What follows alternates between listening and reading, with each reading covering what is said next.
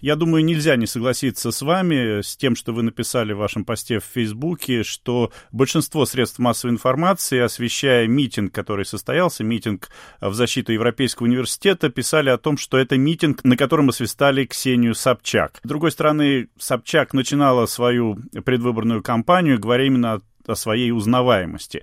Вот этой тенденции в средствах массовой информации обращать внимание вот на такое медийное лицо больше, чем на суть митинга, можно как-то противостоять, на ваш взгляд?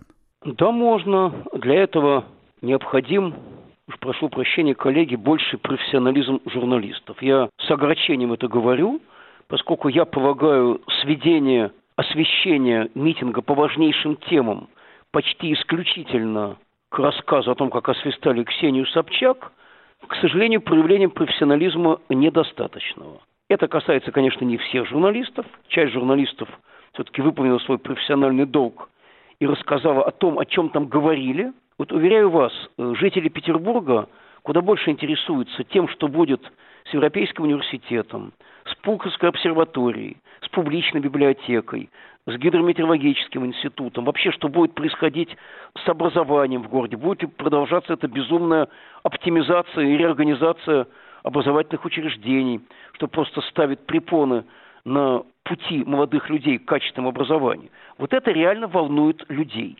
Очень малое число людей волнует, освистали там Собчак или не освистали. Это проблема госпожи Собчак и ее штаба. Но, увы, информационная картинка совершенно другая – я это говорю еще как бывший преподаватель журналистики. Я несколько лет его преподавал, и я знаю, что мои ученики так бы себя не повели. Их я учил как раз рассказывать о сути события, а не слетаться, что называется, как мухи на мед, на какую-нибудь скандально известную персону и рассказывать только о ней. Ну, наверняка вам возразят, что вот присутствие Собчак на этом митинге сделало ему рекламу. Митинг состоялся в центре Петербурга, он собрал э, довольно большое количество людей для подобного митинга. Что вы ответите тем, кто скажет так? Я отвечу очень просто. Во-первых, у нас многие митинги проходили с гораздо большим числом участников, никакой Ксении Собчак там и близко не стояла. Тема защиты образования, культуры и науки волнует очень многих горожан – кстати, большинство тем, о которых говорили на митинге, это темы марша в защиту Петербурга. Марш в защиту Петербурга проходил, напомню, 18 марта на Марсовом поле.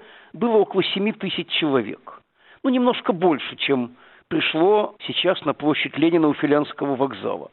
Там никакой Собчак и близко не было, еще раз напоминаю. Поэтому, может быть, в очень маленькой степени и способствовало ее участие, информации о нем – расширению интереса к этому митингу, но не более того. Ответ там крайне прост.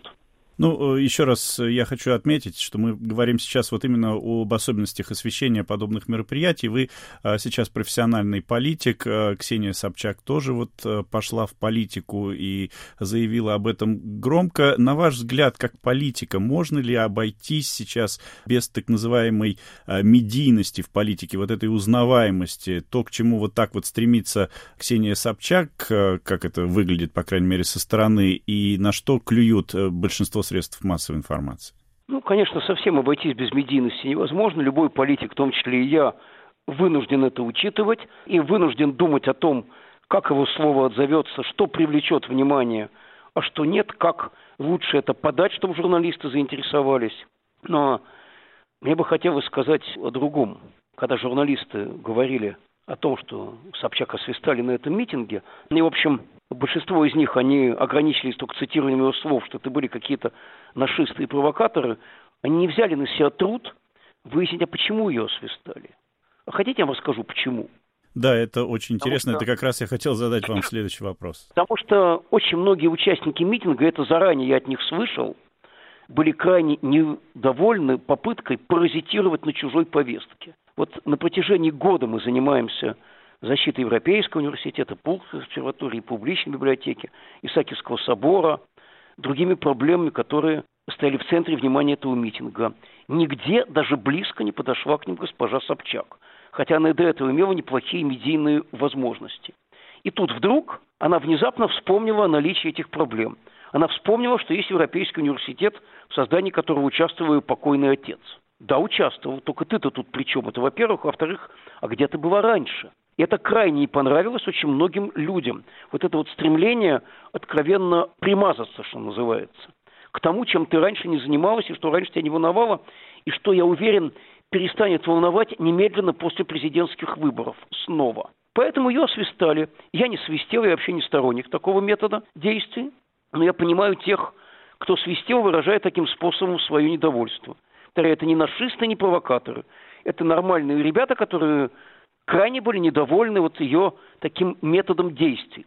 Если она бы приехала и сказала, вот, ребята, вы тут занимаетесь этим, этим и этим, чем я могу вам помочь, было бы встречено совершенно иначе. Когда было сказано, что вот она тут приедет на этот митинг, и была откровенная попытка сделать этот митинг частью ее предвыборной кампании, ну, конечно, это вызвало очень серьезное неудовольство у очень многих.